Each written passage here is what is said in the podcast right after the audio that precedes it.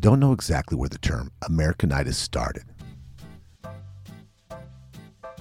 In 1881, neurologist George Beard used Americanitis to diagnose our stressed out, eat on the go, grind lifestyle. In 1882, a medical journal claimed Americanitis was coined not by Beard, but by traveling British scientist who was shocked by the meaty diets we ate, which were mostly cured pork beef and starches.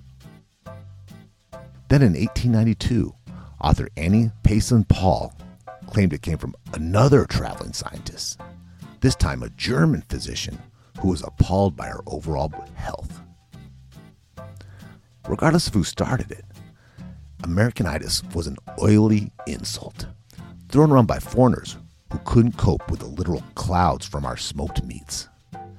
And to be totally honest, we earned the reputation. According to the Cleveland Clinic, stomach cancer was the number one cancer in the nation, thanks to our love of cured meats. Our top diseases were arthritis, gastritis, and bronchitis. Our national anthem was a chorus of burps, farts, and grunts. London had its industrial fog, but America had its barbecue smog.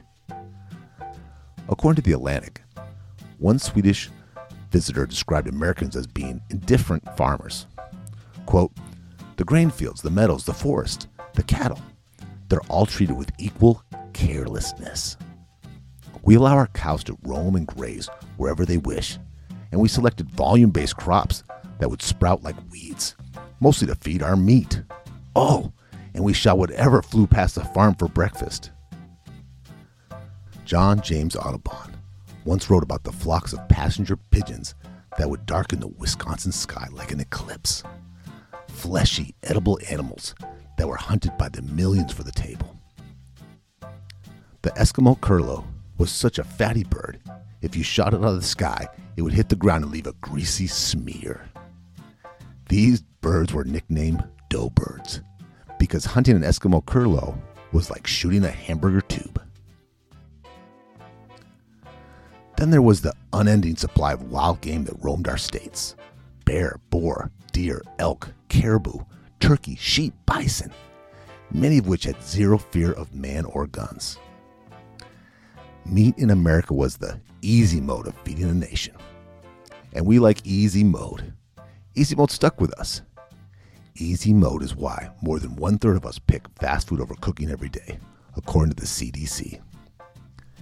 Easy mode is why food engineers and ad agencies build industries around selling us packaged trash. Easy mode is why one quarter of all Americans will experience a major digestive disease like ulcers or IBS, and a third of us already take antacids for acid reflux. Americanitis didn't die off with a dough bird. It just rebranded itself as the McChicken and the KFC snacker.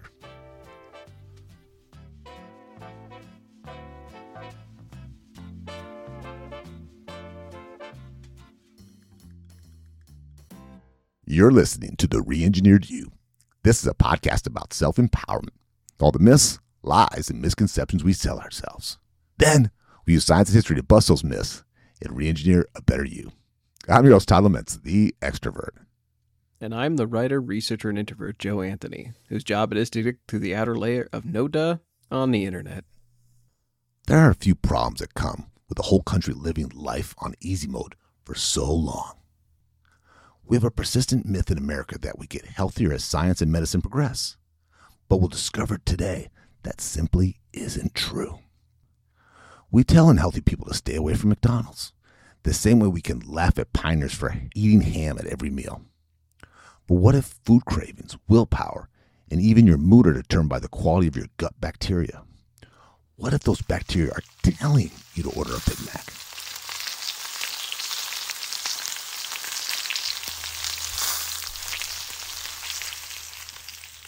Now, we have a very special guest today on the Reengineered You. And 156 weeks later, and thousands of listeners later, we have um, someone that we've kind of been courting to be on the show. Her name's Amanda Sick, and uh, let me do a little intro for Amanda. Amanda's a graduate from University of Oregon with a background in advertising, communications, and graphic design. Aside from her love for design, she has a passion for health and wellness.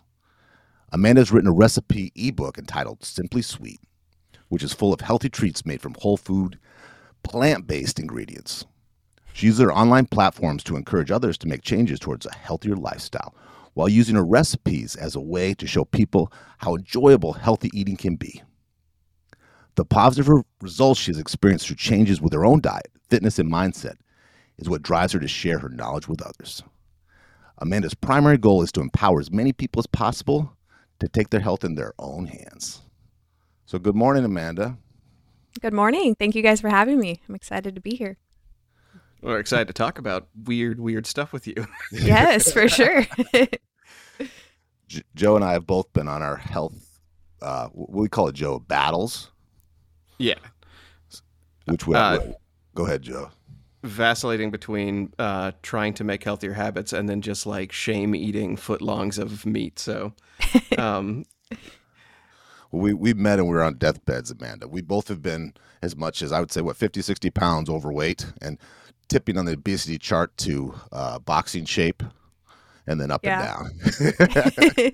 so relatively, well, it's a it's a journey. It's a process. So, well, tell me about your book, Simply Sweet. Yeah. So um, basically, it's it has about fifty or so recipes in there. Um, everything is made with whole food, plant based ingredients. It's all vegan and gluten free and refined sugar free. Um, I've always had a big sweet tooth because I grew up eating processed sugar and junk and all that stuff. So I think I've I've always had a sweet tooth, but when I started making changes in my diet, I started experimenting more in the kitchen and um, trying to figure out healthier ways to make things that I still enjoyed eating and things that I grew up eating, but just healthier versions of that. So um, I decided to put together a book of recipes that all taste really good, and I like showing people that um, you know you can still eat healthy while still enjoying what you're eating. Like you don't have to you know deprive yourself or restrict yourself and avoid eating things like cookies and cupcakes and you know things that you traditionally would think are really bad for you but they're actually you know there's ways to make them with very simple ingredients that are nourishing to the body not only um, as well as you know tasting good too what was the wake up call for you that you wanted to just change your your diet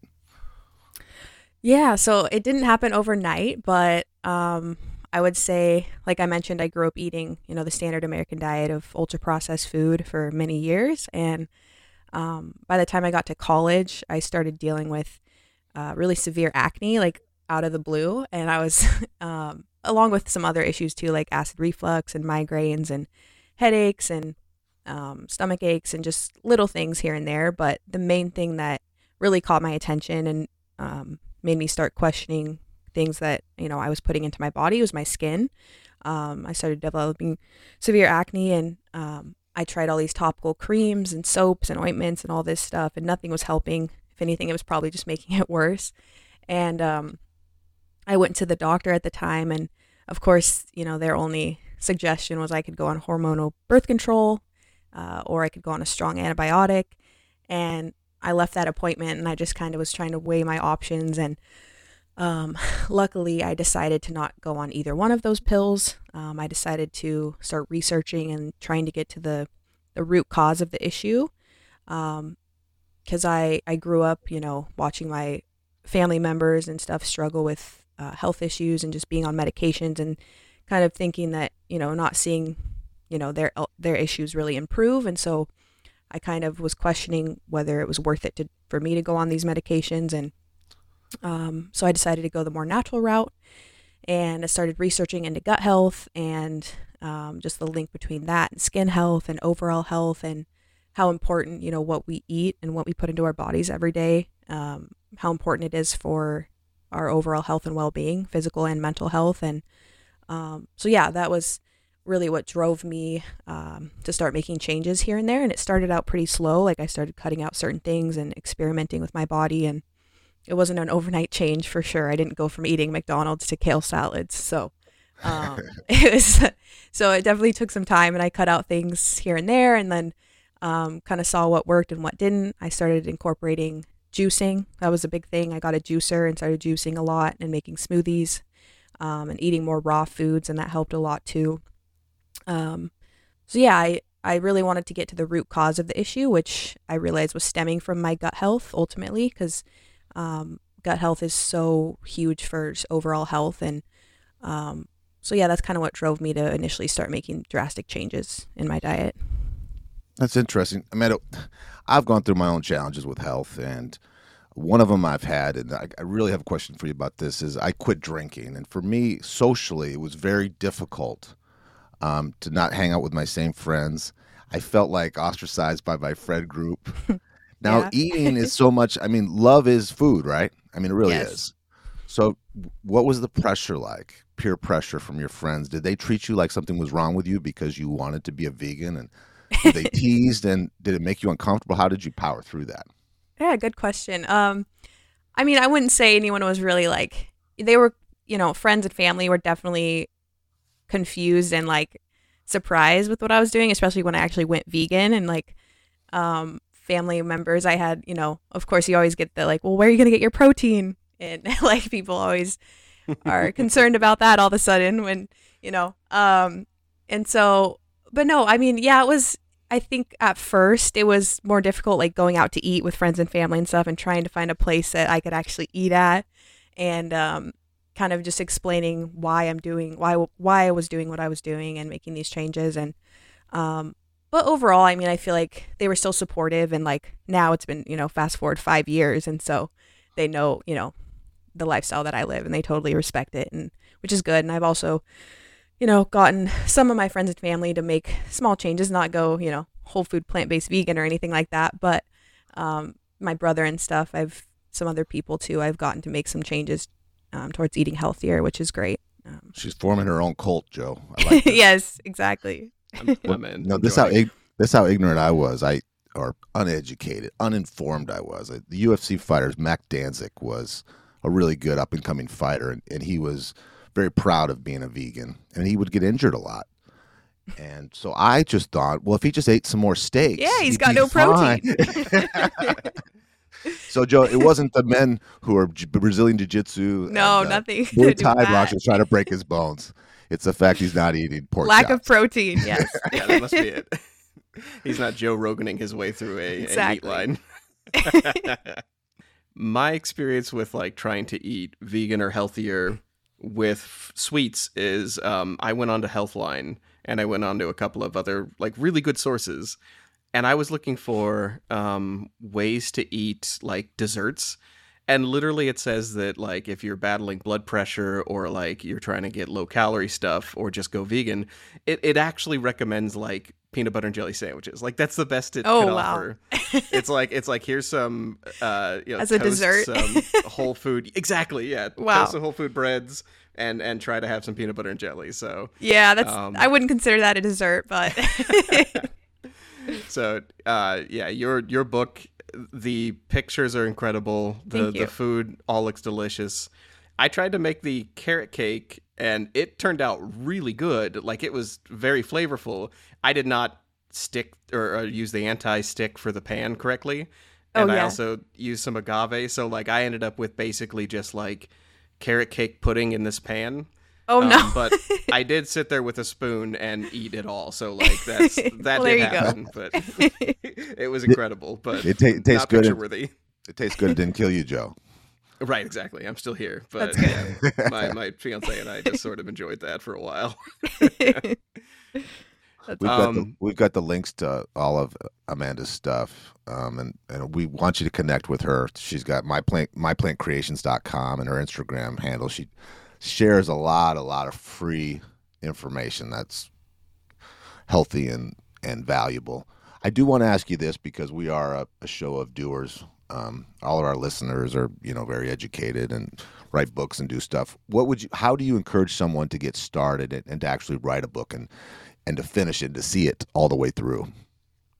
Mm, that's a good question. Um, yeah, I think just having something that you're passionate about is key because I think that's what's going to drive you to want to just share your knowledge with people and you know what your you know the message helps you get your message out to people in a more genuine way. And like um, like at the beginning of the book, I have a little like intro of you know my like a brief summary of my story and like why I got into what I was doing. And basically when I changed my diet, it's it really sparked my passion for plant-based food and cooking and just creating recipes and sharing those with others. And so I thought the best way, one of the best ways to do that would be to create a book to share with others and um, of some of my favorite recipes. And I had the idea in my head for a while that I wanted to make it. Like I knew I wanted to write a book, and um, I really have started enjoying food photography too. So I know I wanted to incorporate that and use my own photos in the book and put that together um, into something that I could share with others. And but I it's it's not like I thought one day, oh, I'm gonna write a book, and I just did it. Like it was kind of in the back of my mind for a while that I wanted to do it, and it just eventually I was like, you know what, I need to just start and just you know start drafting up ideas and start um, just you know start with you know writing out the recipes that I want to include in there and just you know drafting a rough rough idea and it took it took quite a while until it was actually finished but um, I think yeah, just starting with an idea and using your your passions to kind of drive you and motivate you to um, just start and you know you do work on it a little bit each day and eventually you'll you'll have a finished product to share with others. That's great. You know, Joe and I train, um, we teach and train public speaking. And we were just talking about this the other day. We did an episode about Gandhi, and believe it or not, Gandhi is an attorney, but he was deathly afraid of public speaking which is a problem if you're an attorney and you're trying to change a nation. Yes, but, that would be. but if you have a strong cause and you really believe in what you're talking about, it's so important that you want to tell people. It doesn't really matter what it is. If it's that important to you, you get over that nervousness and it's but I think a mm-hmm. lot of people try to do things that they're not they think is going to interest others as opposed to things they're genuinely interested in.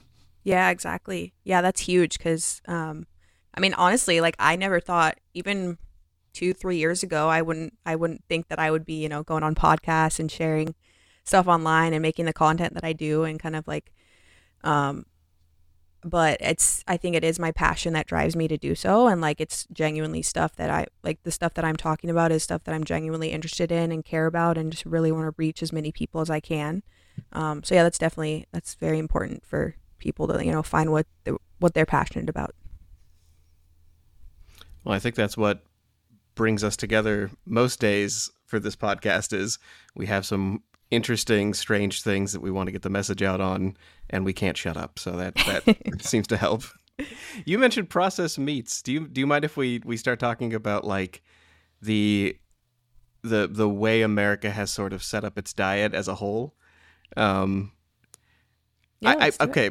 I've got a really weird weird thought or, or way to look at this, which is have you ever sort of like um, been to somebody's house for the first time, like a friend invites you over, and you kind of see like all of the clutter, all of the things that are sort of like pushed back. Like you, it's it may not be messy, but like you start to get a sense of like this is where they came from. Yeah, you, yeah. Like all the knickknacks on their shelf, like like you you can recognize. Oh, okay. You know they they came from you know the South, or they they they have a a certain heritage behind them. I started reading into how Americans ate, and it gave me that same sense, but for food. Like, if if you have a, a another country like Italy, you you rely a lot on like you know sun dried tomatoes and like heavy acids to preserve your food. And if you come from like a country that has like uh, a lot of um, salt mines, or if you come from a country that has like a, a lot of like um, you know cured vegetables. Like you go to korea you get you know pickled vegetables a lot.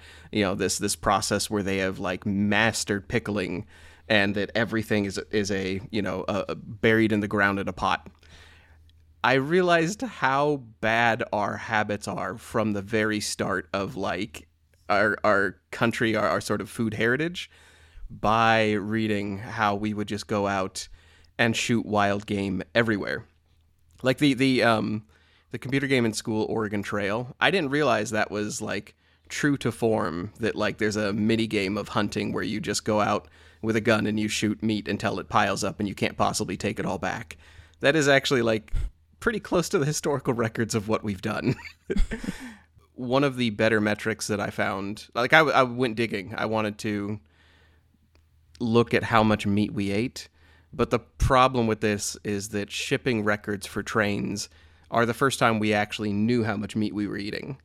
Um, if you go back to like the early 1900s, before that, we didn't keep any sort of accurate measure. We just knew that there were so many birds it would darken the sky, so many like wild game wandering by that you could literally just walk outside of your cabin and shoot a buffalo. Like there, there, we didn't really try to keep track because we were basically walking through Old Country Buffet every day and just picking up meat off the ground. and then shipping records, it, it, when they started keeping track of livestock that was being loaded onto cars, that's when we actually got a sense that like, oh, we are eating almost exactly twice as much beef as an Englishman, or twice as much meat, uh, about 175 pounds of meat per year per day, or, or per person per year, which is around double today. Sort of in the in the development of you becoming vegan, did you look back and and think about, you know, how much meat you had eaten? Like like was there was there sort of like a, a shock and awe moment where you're like, that might have been too much? Oh yeah, for sure. I still to this day kind of look back at what I ate for so many years, and not just the meat, but mainly just like the ultra processed stuff and like, um, but yeah, I look back and yeah, I do. Yeah, for sure. It was, I never, I never thought I would go vegan. Like, I never thought I would go vegetarian or vegan or any of that. Like, I've definitely done a complete 180 with my diet. And, um, I mean, it's been five years now, so I'm like so used to it. But, um, at the time, like, I even, because I first went vegetarian, um, and even then, like, I had no intention of going vegan and like, um, but it just kind of, that's just kind of how it happened. And, um, but yeah, for sure. I I remember um, at the time with my when I went vegetarian, I was even like with my roommate at the time. We were doing it together, and she, I told her I was like, I don't know, like I I don't think I can stop eating chicken and all this stuff. Like it was something I ate every single day, and like it's um yeah. So it's it's pretty crazy to think how drastically I've changed my diet and like how much. But yeah, as it definitely is true, like as a society, especially with like the old not just meat but like the ultra processed meat and like the fast food and stuff it's on every corner so it's like it's pretty crazy if you really think about how much we really eat as a society what what's that old thing, Joe? Too they've said for years you have six pounds of unprocessed meat in our stomachs or something. That's always kind of scary to think about that. That's if you nasty. Pick up a weight, isn't right. that disgusting? Like rotten acid. I mean, uh, some of well, us we, more, right? well, I think I think that's it. Is it, it? It depends on who you are, where you grew up. Like like I think that that has been largely disproven, except for the fact that you at any given moment might actually have a huge amount of meat, you know, processing slowly through your body. um, and I think uh, also. Todd, when was the first time you were taught that like you needed protein for every meal? Like, was that because that for me that goes back to like when I was a baby around the house. yeah, yeah, it's so it's just, yeah, yeah, that's I mean, the was, protein thing is just so ingrained into our brains. Like yeah, protein this, protein that, like protein not just meat, but just like protein powders and supplements and bars. It's like everything that I don't know. It's crazy. The whole pro like yes, obviously we need protein, but it's definitely um, overhyped. And like the thing with plant based and vegan and that thing with protein, it's like all protein does originate from plants so like the animals are eating the plants and then, you know, people are eating the animals. So basically, in my case, I'm just going straight to the plants and eating the plants. So really with protein, all you really need is the, you know, the nine essential amino acids, which are the building blocks for building blocks for protein. And so as as long as you're getting in a wide variety of plant-based foods and, you know, eating different things every week, like you're going to be fine. I mean, as long as you're eating enough. So. Well, growing up in the 70s and 80s, my, you know, my mom, I was raised by a single mom, and that's one of the excuses. But I mean, fish sticks and macaroni and cheese were all I ate. I'm amazed I'm as tall as I am. and now up in Seattle, I had Airbnb for years, and I had a lot of Europeans stay with me, and they always said the same thing about our food, which always shocked me. And I, I didn't even think about it until you know preparing for the show with Amanda. Um, they all said that in, where they live, it's it's vegetables and healthy food. Whole foods are cheaper, and then junk food is more expensive. But in America, it's flip flopped. So for some yeah. reason, our That's ship food yeah. is just so available and uh-huh. cheap. so we just we just devour it, you know. Yeah, it's so cheap, it's convenient, and it's addicting. So it's um, no wonder you know we're so hooked on it as a society. I, I think that it's both cheap and encouraged for. I mean, like like we get a get out of jail free card at every holiday for eating terrible meats. Like if it's Christmas, I will just be like, yeah, I'm allowed to eat an entire summer sausage myself. That's it's it's the holiday. It's a holiday, yeah. yeah or every holiday we yeah, exactly. Yeah. um, Todd, do you think that they emotionally felt better? Like like if you come from a culture where you you eat veggies all the time, or if you you go with the the inverse food pyramid where it's it's mostly a green pyramid with a little bit of meat at the top. Do do you feel better? Like they are healthier, happier, thinner, and they have more energy. And I think that's the thing too. I, I think um, we're associating. At least I have always associated the things that are going on in our stomach are not just um, there. It affects the whole rest of our body. Affects our brains. Affects our memory.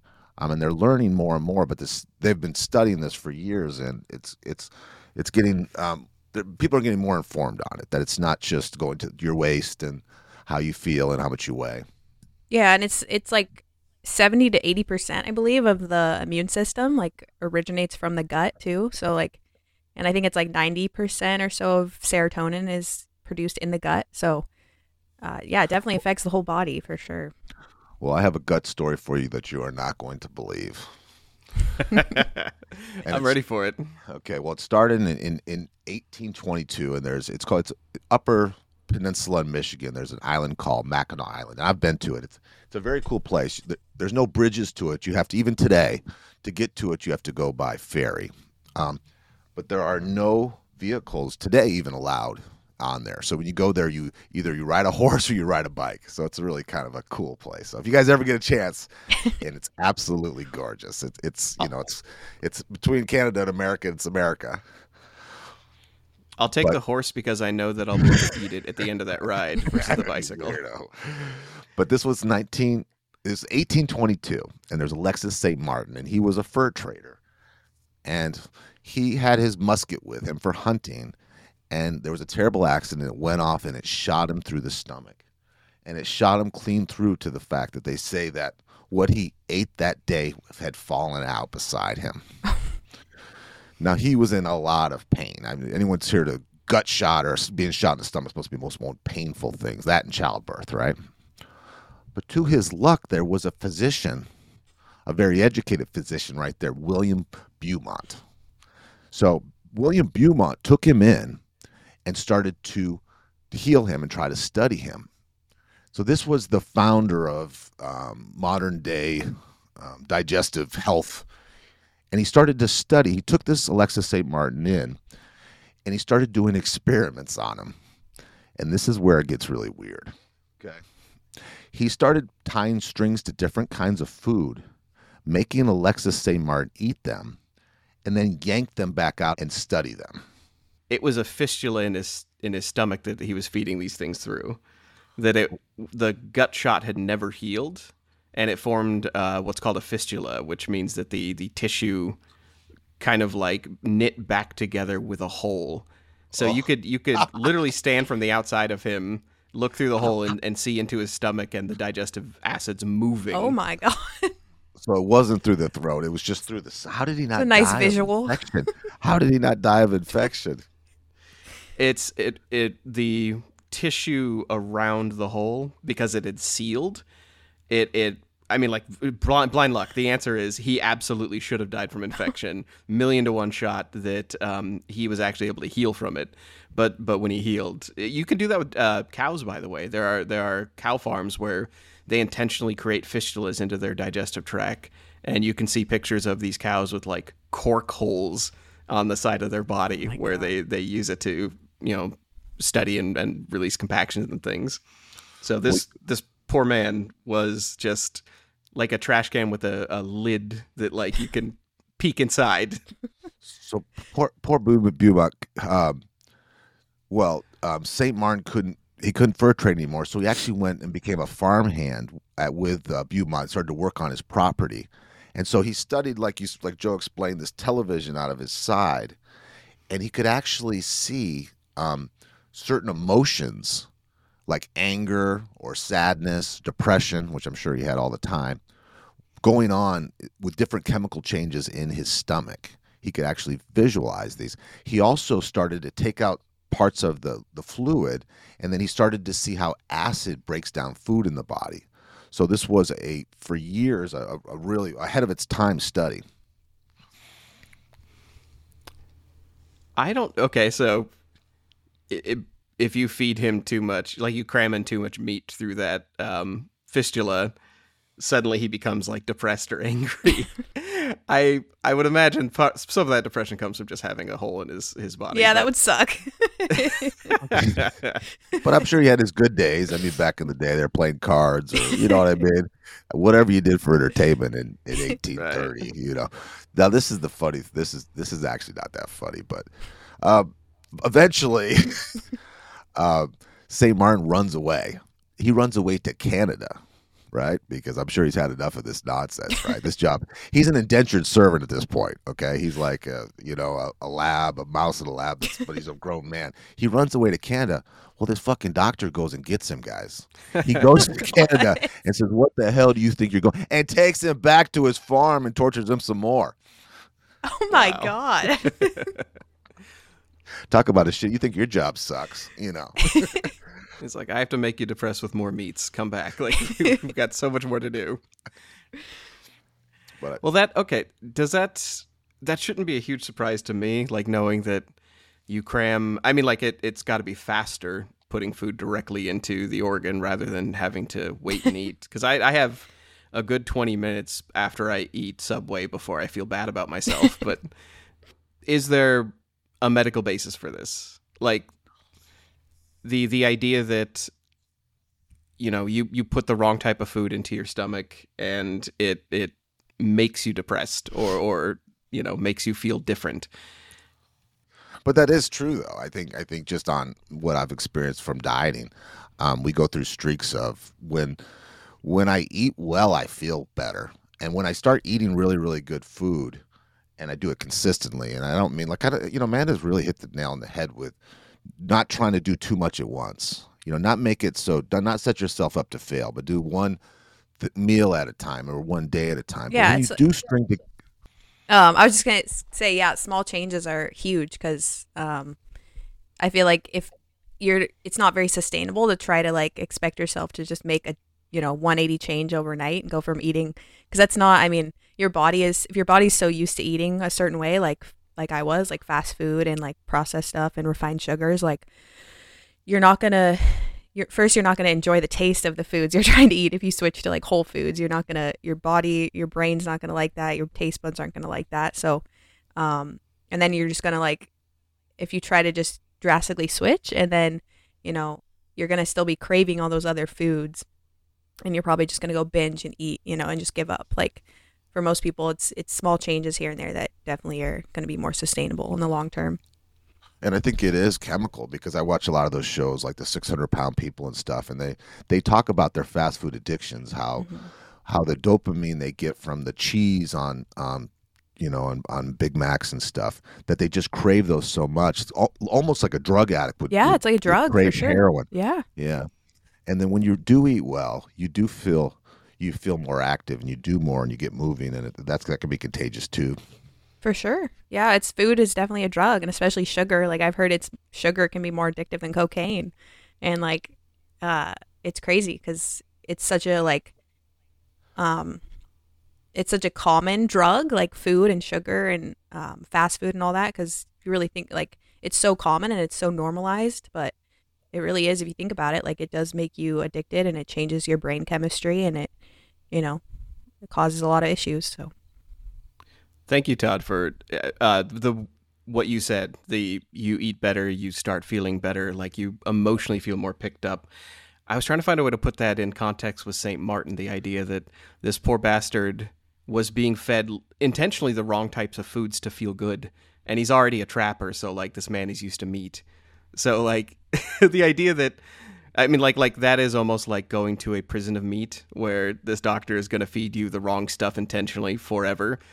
I would try to escape to Canada too. Like you, yeah. you never get that moment where you have a good breakfast that is like healthy and hearty and like gets you, you know, feeling excited and motivated. And this man never got that because a doctor was like poking burger yeah. into his his stomach hole. and we should we should be we should be grateful for Doctor Douche, but of course he's bringing his doctor buddies around too and making you know what I mean. That's kind of demeaning, right? You're a human being. Right. Come by, look what I got. Hey, oh. take up, lift your robe, boy. You know. well, can I bore you with the the messenger system? Like when we talk about food being an addiction, like what is actually happening in your gut to to make this messaging system as addictive as possible. Please. So there's there are um, like gut bacteria. There are different types for different types of foods, which is something that is kind of blowing my mind. There are type of bacteria that feed better off of high sugars, and there are types of bacteria that feed better off of cheeses. I first heard about this. Um, Cracked.com started putting out articles that were all very goofy, but they were following sort of like bacteria news. And they were like, hey, here's another bacteria that makes you crave cheeses more often when you eat a lot of cheese. Um, so whatever whatever your uh, your big craving is, it will oftentimes basically be catered to these microbes and the way they work, the way the, the insidious part of the way they sort of like message back and forth. They travel with, um, well, they, they secrete a substance uh, that is called a messenger molecule, and it can travel with blood vessels to the brain. So that's like the first way they message you to eat more cheese or sugar or meat in this case. Um, microbes inside the gut will sort of go up to the the gut lining. So like you you imagine a microbe swimming around in sort of like this you know cocktail of Doritos and meat if you're me, or um, you know vegan food and and vegan sweets if you're Amanda. And these little microbes will go up to the cell wall in the lining of the gut, and they will walk up to a fleshy cell lever and pull it. Uh, and this is sort of like a receptor, and it stimulates the vagal nerve. The vagal nerve runs from your stomach up to your brain. So if you'd imagine, it's kind of like those old tin horns people used to shout into on steamer ships, like like you know more coal, five degrees to the right, aft rudder, that kind of stuff. These microbes are just like going up to the the messenger system in your stomach, which has all these neurons, so it's like our second brain, and they're telling your brain, we'd like some more sugar, cheese, and meats, please. like send send another yeah uh, craft food snacker uh, to us. Um, and these microbes can also subtly change our hormone levels, our immune cells, our, our inflammation levels. These are all less direct than the, the horn phone that is your vagal nerve system. Um, Joe, I could I got to stop you. I could genuinely yeah, go that, ahead. I could genuinely tell that Amanda's enjoying this. You have found a food nerd to hang out with now. Thank, congratulations. I was ready to hang myself, and you guys are looking having the. Well, I like the analogies you're giving. It's a good visual. What's happening? Yeah, I, I, I, was the more I sort of read into this, it, it, validated all those old weird cracked articles I read, and it it also it, it seems so more concise than it used to be. Like like ten years ago, this stuff was not pulled together like it is in research, but now they're looking at you know um, irritable bowel syndrome being connected to depression, and, and the idea that if you're on the autism spectrum, you have a higher likelihood of having digestive problems, and if you have Parkinson's, you're more prone to constipation and like well, and how let's talk about personally, Joe. I, have had my problems with acid reflux where I haven't been able to sleep for, I don't know, a year. I mean, without waking up and puking up this. Uh, yeah, it's yeah. Terrible. I don't. Want, It's horrible. Not to cut you off, but I, I that's one of the things I dealt with when I was actually in high school. Even I was on. Um, I, I would eat dinner and then I would soon after, maybe 20, 30 minutes later, I'd start coughing and coughing and I would throw up and I would, it would kept happening and Isn't like that horrible that acid yeah it's horrible yeah thing. and i was on yeah. i was on pills like prescription strength antacids for it and um i i was on those for a few years and then once i got to college and once i i was still taking them like probably like first year of college and then i was kind of as i started to change my diet i just realized i no longer felt like i needed them um and so that but that was a huge thing that i dealt with too was acid reflux acid reflux. Um, I I have GERD here, and I still take omeprazole for it, and it's it's one of those things where I can definitely tell a difference if I'm eating I mean, there, there's a lot of food that we um, that are processed that will stimulate literally acid production. Like it, it will. It, it, so it, it's it's so hard to sort of unwind these things. To be reading about this and be like, okay, here are all these bacteria that benefit from me eating the worst things possible. And when you stop doing that, if you go on a vegan diet or if you just go on a diet that has less of the things that these negative bacteria want, literally they die off. Like like the numbers of those bacteria reduce in your stomach. You'll crave it more early on because you still have bacteria present that literally want more sugar, meats, and cheese. Mm-hmm. And slowly, as you change the biome in your stomach, the the sort of jungle in your gut, as the the wrong kinds of bacteria slowly die off and the right kinds of bacteria slowly come back, your craving system changes and I will we will talk about an incredible study involving mice and like changing their gut bacteria almost cruelly um, to figure this out. Um, but first, I want to talk about, if Todd's willing, why we are kind of unlikely to adopt this model in, you know, as a as a country, because I would prefer everybody read Amanda's book and just realize that they should be making their own food and doing it healthy but that is absolutely not what's going to happen because of the way advertisers have twisted this. Well, I don't know if Amanda's probably not told you this, Joe, but she is a, a world famous dog mom. she has the cutest little dog named Bear. What is what is Bear? He's a Pomeranian. He's a twelve. He's a he's a twelve year old Pomeranian. I've had him since he was two months old. He's my little buddy. You had she said, "She's a kiddo. He's the cutest dog in the world. He's a little Chihuahua, a little Chewbacca looking dude." Chihuahua. Uh, Talk to Rob. Uh, Rob had a Pomeranian. We love Pomeranians. I have to ask this, man. And the reason I bring up you, your buddy Bear, yes. your partner Bear, is: Do you think your love of animals has any connection to being a vegan? Oh, for sure. That's um, that's ultimately why I first went vegan. So I guess I should I didn't mention this earlier, but I always like to make the distinction that vegan isn't, you know, the same thing as healthy. Um, because you can still be vegan technically and be living off of like Oreos and potato chips and Beyond Burgers and all this junk food. Um, and so when I first went vegan, I was still consuming. I was eating healthier for sure, but I was still eating a lot of like vegan products and like processed food um, for the first little bit of that, like probably six months, maybe up to a year or so. Um, and then I kind of transitioned more to a whole food, plant based, still vegan, but whole food, plant based diet.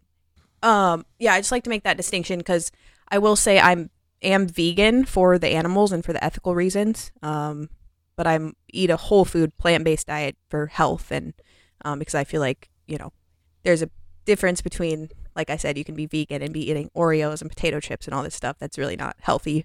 Um, well, too, I've I studied this a little bit, and, and I was watching the different shows about fast food, vegan food, and there's this is right on what we're talking about.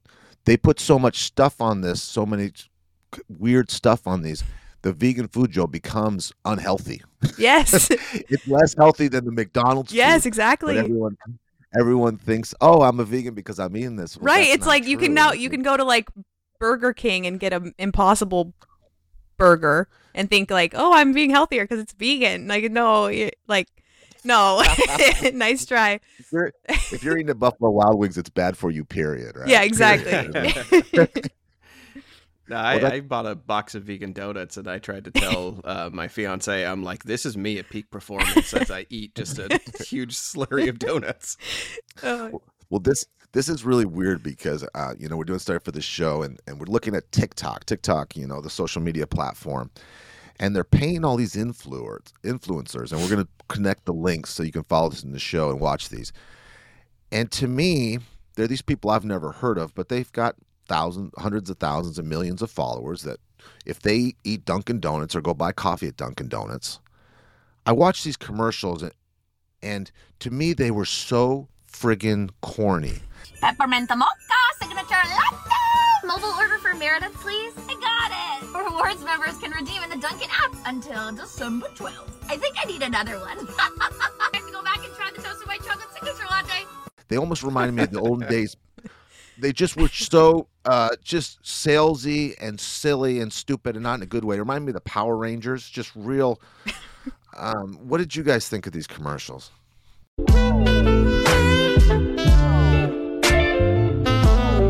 Hello guys, it's Charlie and today I'm going to be showing you how I make my coffee at home. Yay! then I take some Dunkin' coffee grounds and I fill up this little thing that, and then we put our coffee grounds away. This is what I use, it's Dunkin' obviously. And normally I put a little bit of caramel in it, but I ran out, so. Oh, so bad. I don't see how they think I I don't see how that works to, you know. Yeah, just very cringeworthy and just cheesy and yeah. I, I think that we, we did an episode once on like um, adding people to your Dunbar number. The idea that you you watch enough social media or you read about one person, like like following celebrities, that person becomes a friend of yours, and they they take up a place in like your your sphere of how many people you can hold in your head. The the Dunbar's number. That's what I thought about. Is like these TikTokers. I I was cringing. I could not watch it. It was just like a teenage girl dancing around with a, a big Dunkin' Donuts thing in her hand, like a, a thing of coffee. And I was like, "Who? How does she have 111 million followers?" But it's like, oh, she's a, she's their friend. And that's kind of what I thought. It was kind of this like kind of sexy stripper, but then she's eating Doritos and playing real corny games that you'd play if I guess if you were if you were four years old in preschool. And I just think, who would dedicate this much of their time or go buy whatever she's wearing? Right. Drinking, who sees eating. that? Who sees that and's like, wow, I really, I'm gonna go get some Doritos now. Like, I don't, I don't know. It's just silly. Yeah. I was hoping Her, her other non-paid content must be amazing. Are you saying, Todd, if you were younger, that wouldn't work on you? The idea that what? Okay, who would Uh, work? pretty girls have always worked on me, Joe. You know, I'm pretty easy. I'm a, I'm a simpleton, you know. So I, I'm not a good example. I'm an outlier on that.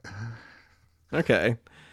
Yeah, I'm starting to I'm starting to wonder if like who in my youth did I follow in like social media or or in any media I was consuming and if they said go, you know, like they're not overtly doing it like a commercial sometimes. They're just holding it up and saying that, you know, like, you know, me having my morning coffee or something.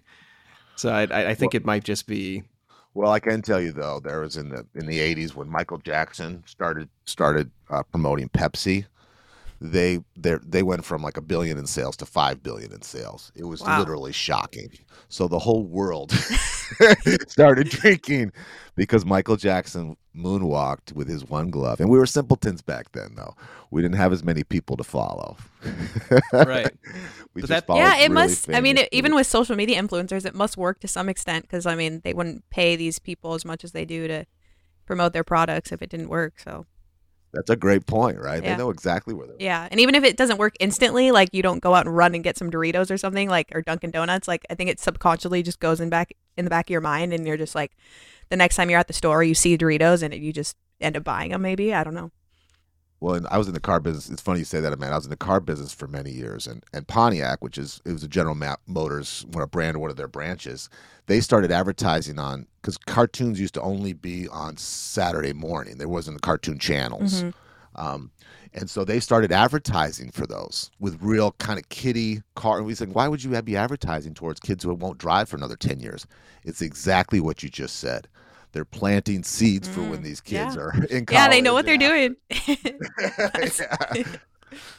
Oh, they they absolutely do. Like um uh one of the things that I was looking at for TikTok's uh, ad numbers, um a lot of these companies like Dunkin', they're pointing their ad dollars more at youth than they are at us. Like you're talking about Michael Jackson drinking a Pepsi or something. That is kind of going the way of the dodo. Less people are watching cable TV or, or live TV.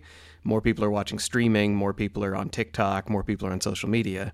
So they're sort of realigning their um, their money. Like they're they're aiming the Death Star of money at uh, TikTok and teens and, and people watching streaming services, and it's working. the The CDC put out numbers that said that um, the younger you are, the more fast food you eat, and I, I I was going through college in an era where they were claiming that millennials were immune to commercials, that we had we had been burnt out and, and raised on you know ignoring commercials and trying to skip through them and hitting the fast forward. So they they've realigned all their ad dollars and it's working. Like Well, Joe, to, Uh, Joe, to that point, and Amanda, do you guys ever think how many more burger and pizza places can we open in this country? Right. And they're busy. Yeah. There's a line out the door, and it seems like they're on every corner. because I know they're on every Yes. corner. Like, yeah, it's and crazy. these, and these new little spin-offs are coming off, and we're thinking, how many different ways can you make a cheeseburger? exactly. And people are going to flock in.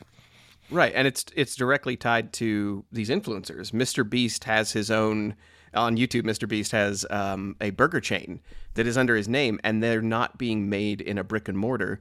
What he does is he like um, subcontracts it to other burger places who slap the sticker onto their burger, and then they deliver it, you know, um, to their homes. Like it's it's one of those uh, um, order on demand and that's that's how it's being consumed too. When that girl in the TikTok video is holding up the Dunkin' Donuts container, most of that is done by um, uh, ordering on your phone, going and having it like picked up or dropped off. yeah, So that's another thing. that- it's- oh, sorry. I yeah, just, making yeah, just the easier. Go ahead. DoorDash thing and like things like that. It's like it makes it so easy. You don't even have to leave your house. You can just like order from your phone. It shows up at your door, and it's like it just is making We're people be- even lazier and just it's sad. I was gonna say, like We're going to be like Jabba the Hutts. We're just going to, you know what I mean? yeah, They're just going to throw food at us with no wrappers or anything. exactly. Flop it up. So disgusting. right and and there's um university of rochester did a study and they followed you know uh, hundreds of people. And through this they found out that two and five year olds had seen an average of 830 fast food ads oh my god. and it it Just decreases the older you get. Yeah so so what you said todd it's it's yeah you just expose them. You hyper expose them to this and then when they get older they're watching tiktok and it's already in their brain and their favorite person is now holding up a, a dunkin' donuts cup or mr beast is telling you to order his burgers and and obviously all this stuff that we eat it will determine your habits for the rest of your life. Like it'll it'll promote the right type of gut bacteria. You you eat nothing but cheese and meat and then your gut bacteria will tell you um you know that's what you you should crave. Um do you guys want to can i can i bore you with uh, the mouse study i was talking about where they tried to engineer Never. something that had no gut bacteria Let's hear it. Can I stop you? you can try. I mean, I think that's. Um, so have you ever thought about what would happen if you had no gut bacteria? Like, like somebody went in with a a rooter and just cleaned you out completely. Well, That's that what a juice seems- cleanse is supposed to do, right? yeah, well, that sounds like I've done a juice cleanse. Speaking would- of that, I've done a seven day one. what what Yeah. is what is the what does that uh, uh, try to accomplish? A juice cleanse? For me, it just I think fast. Like I've always done like intermittent intermittent fasting, um, which I think is beneficial for just to give your digestive system and your gut a break because like digesting food is such a energy intensive process, and when you give your body a break from doing that, it can focus on you know healing other parts of the body. And um, but I did you know some people I've heard of some people doing like water fasts or extended like um, dry fast even which I I haven't done that and I don't I don't want to do that but I did um I did a 7 day juice cleanse or fast or whatever you want to call it um basically with through juicing you just can flood your body with nutrients and vitamins and minerals and while at the same time giving your body and your digestive system a break from um like the heavy process of digesting food um and honestly I I went the full 7 days and I the first couple days were pretty hard but um I felt really good towards like day five, six, and seven. Like I I honestly had uh, my the like mental focus was really strong and just the energy that I had and my cravings too. It's like it totally the only thing I was craving like towards the end of it was like just like an apple or like a big salad or something. It was pretty it was a cool experience. Let me ask you this though. I always, when someone quits smoking, uh, they're always so cranky that I'm to the point where I go buy them a pack of pack of cigarettes. Did you at any point were you being torturous to your loved ones around you? Were you being really, really?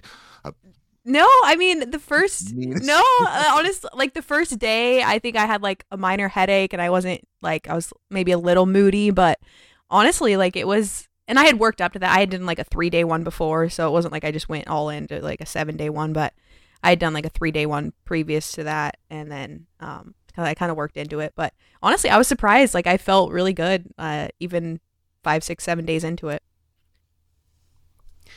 I have um, read a couple of studies about intermittent fasting and fasting in general, and the idea that short fasts um, will lower uh, inflammation and help your body, you know, figure out its its blood sugar control.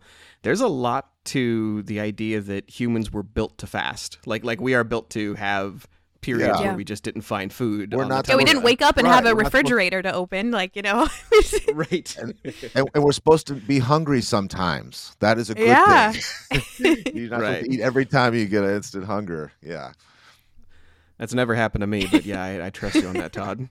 Um, no, uh, there's there's uh, I mean like going even back to like creative works like um, Hemingway once wrote that like you should go to an art museum hungry that it makes you sharper like it, it makes you think you know like like it, it, it gives you I don't know yeah it definitely heightened my yeah the mental clarity was really strong like I definitely like heightened that part of my body or something because I just felt very focused and yeah it was it was it was interesting. I would just be looking at the paintings of fruit, but that, that I think it works. Um, so they they they tried uh, at the University of Pittsburgh to um, completely clean out mice. Like they they wanted um, first it was like can we make them fast to have them be germ free, like literally bacteria free. But eventually they came up with like very scientific uh, methods. They they um, engineered a, a, cocktail that would give them their nutrients without them needing their guts to have um, any bacteria whatsoever, like any uh, microbiota is the way they put it. And they engineered 30 mice like this.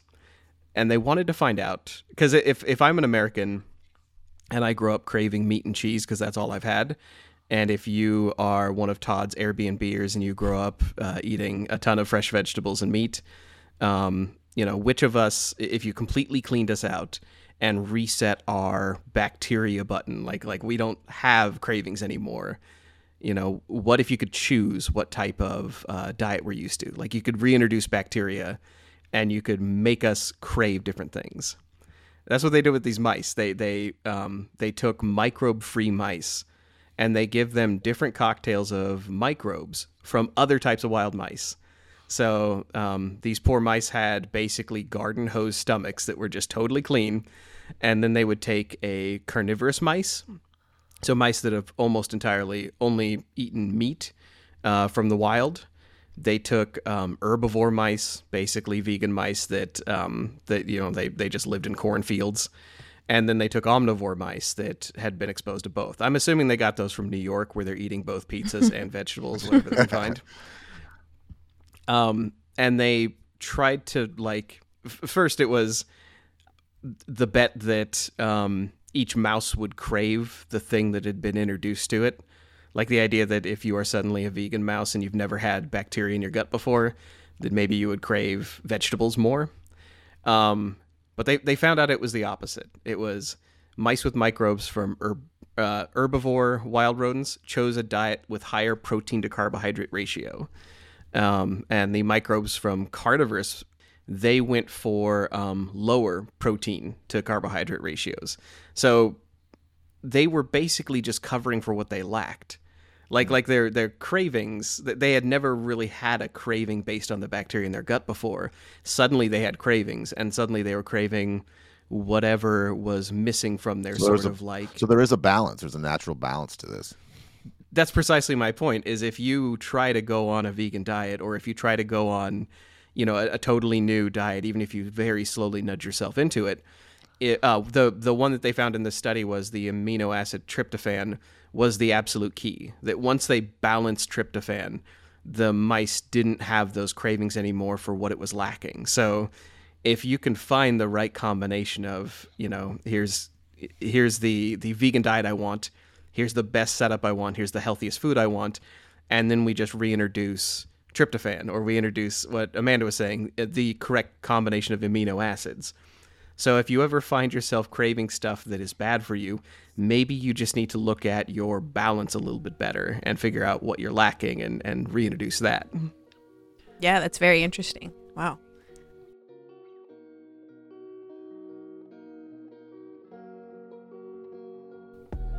Diets haven't changed much as we like to believe. We've evolved from walking outside and shooting fatty birds out of the sky to driving less than three miles, statistically, for fast food.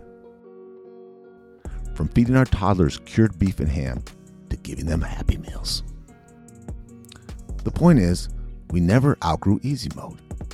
We may feel like we've matured toward healthier habits with green options popping up at fast food chains. But statistics and advertising dollars tell the truth. The younger you are, the more you're targeted by advertisers disguising themselves on social media, and the more fast food you eat. This should be a slam dunk for politicians running on a platform of protecting our children. Except Dunkin' Donuts isn't satisfied with just investing in TikTok influencers. They've also paid hundreds of thousands of dollars into politicians' pockets. Dunkin' donated to both Donald Trump and Joe Biden in the run up to the election, aka political double dipping.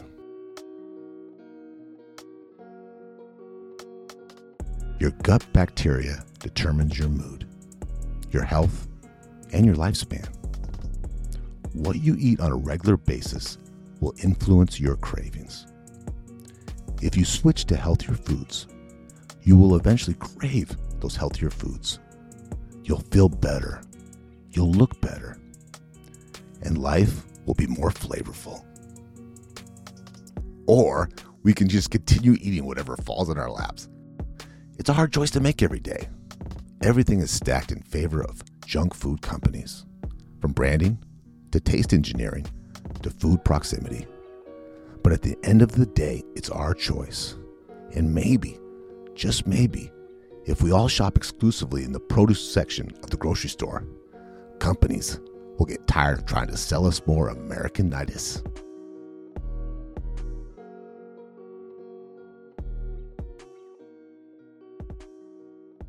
I want to thank Amanda Sick for being on the show. She brought just tons of value, and uh, we're blessed to have her. I really encourage everyone to follow her. Um, she looks the part.